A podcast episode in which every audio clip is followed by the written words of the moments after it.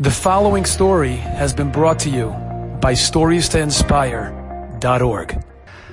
I would like to begin by telling you a very beautiful story.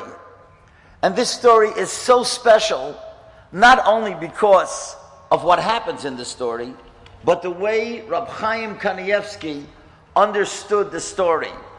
In America, we have an expression that when somebody hears something and teaches it or puts a spin on it, a spin is not a bad thing. A spin is the way you're supposed to interpret it. So let's listen to the story together, and we'll see an incredible way how Rab Chaim tells us to understand the story and how it should affect every single one of us in this Heilige month of Elul as we approach Rosh Hashanah, Daseret Yimei Tshuva, Yom Kippur, and Hoshana Rabbah. There was a fellow, an American young man, who had gone through the yeshiva system. Let's call him Nachman.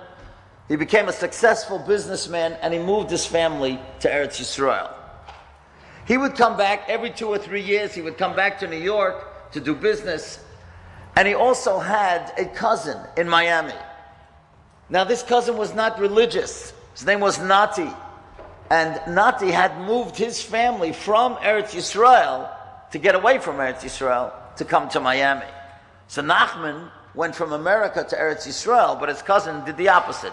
He went from Eretz Yisrael and he came to Miami. Now, every time that Nachman came to New York, he would try to spend the day in Miami, and Nati and his wife knew that he's not going to eat in their home, they're not kosher. So either they would go out to one of the kosher restaurants in Miami, or else he would order kosher takeout food and they would serve on plastic or paper dishes. Three years ago, Nachman comes into Nati's house and he notices that the yarmulke on Nati's head fits him nicely. Every time when he came before, he realized that just five minutes before, Nati had put on his yarmulke, but now it's sat as if it was there all day.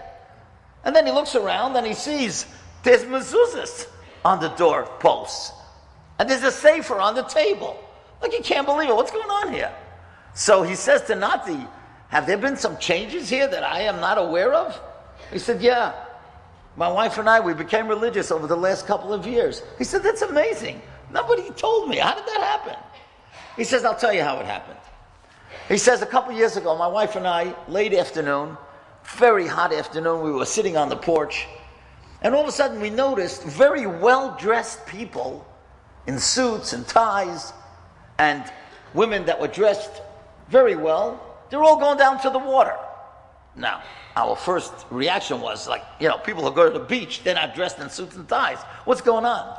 And then I realized, oh my gosh, it's Rosh Hashanah today. And these people are going to Tashlich. That's why they're going to the water. I remember Tashlich when I was a kid. I went to Tashlich. Now, I don't know, he said, I don't know what possessed me, but I went inside, I got my kippah, and I just started walking with everybody. Let's see what happens.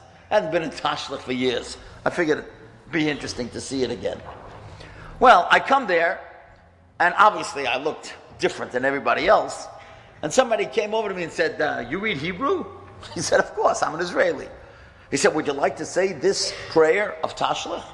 He said, Okay, if you show it to me, I'll read it. And I read it. And I was about to turn around and leave when somebody came over to me Obviously, he also realized that I was not from the group here. He said, Did you hear shofar today? I said, No. He said, Would you like me to blow shofar? I happen to be a Baal Tokea. I blow shofar. And I happen to have my shofar with me. He said, uh, Okay, if you want to blow shofar, you know, that would be nice. I haven't heard shofar in a long time.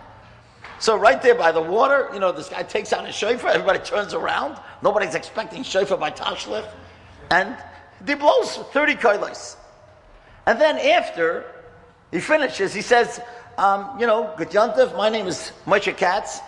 And Nati was thinking to himself, who cares what your name is? You know, we're not friends. Like, you know, what are you introducing myself, yourself to me? You know, we're not going to continue this relationship. And Moshe Katz says to him, listen, if you ever want to connect to me, I'm in the local synagogue, which is not far from here. Fine. He goes home, and he says to his wife, you know, it was an amazing experience. Tells her about the tashlich and about the shofar. And then he says, you know, then at the end, the guy tells me he's Moshe Katz. Who cares who he is? Like, you know, I have no connection to him. She said, what'd you say his name is? Moshe Katz. Why? She says, Moshe Katz blew shofar for you? He says, yeah, why? She said, do you know that my grandfather, who died many years ago in Bialystok, his name was Moshe Katz. He was the Baal Tokea.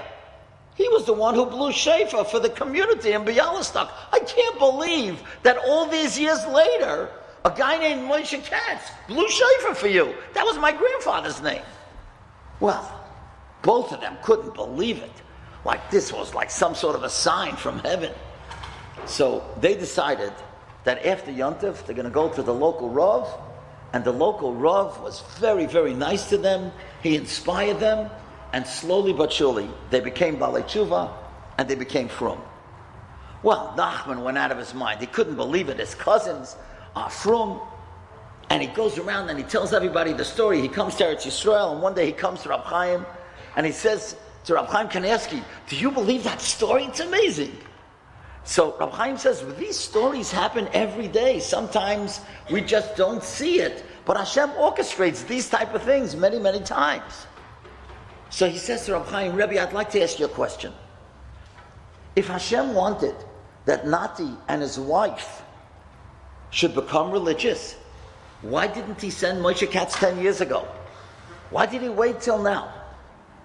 And Rab Chaim gave the answer. That's the theme for the first part of our talk tonight. Rab Chaim said, Hashem waits for somebody to take the first step. And after he went to Tashlich, that was the first step. Then Hashem sent him Moshe Katz. And that's a very important lesson in Elul. Enjoyed this story? Come again. Bring a friend. Stories to inspire.org.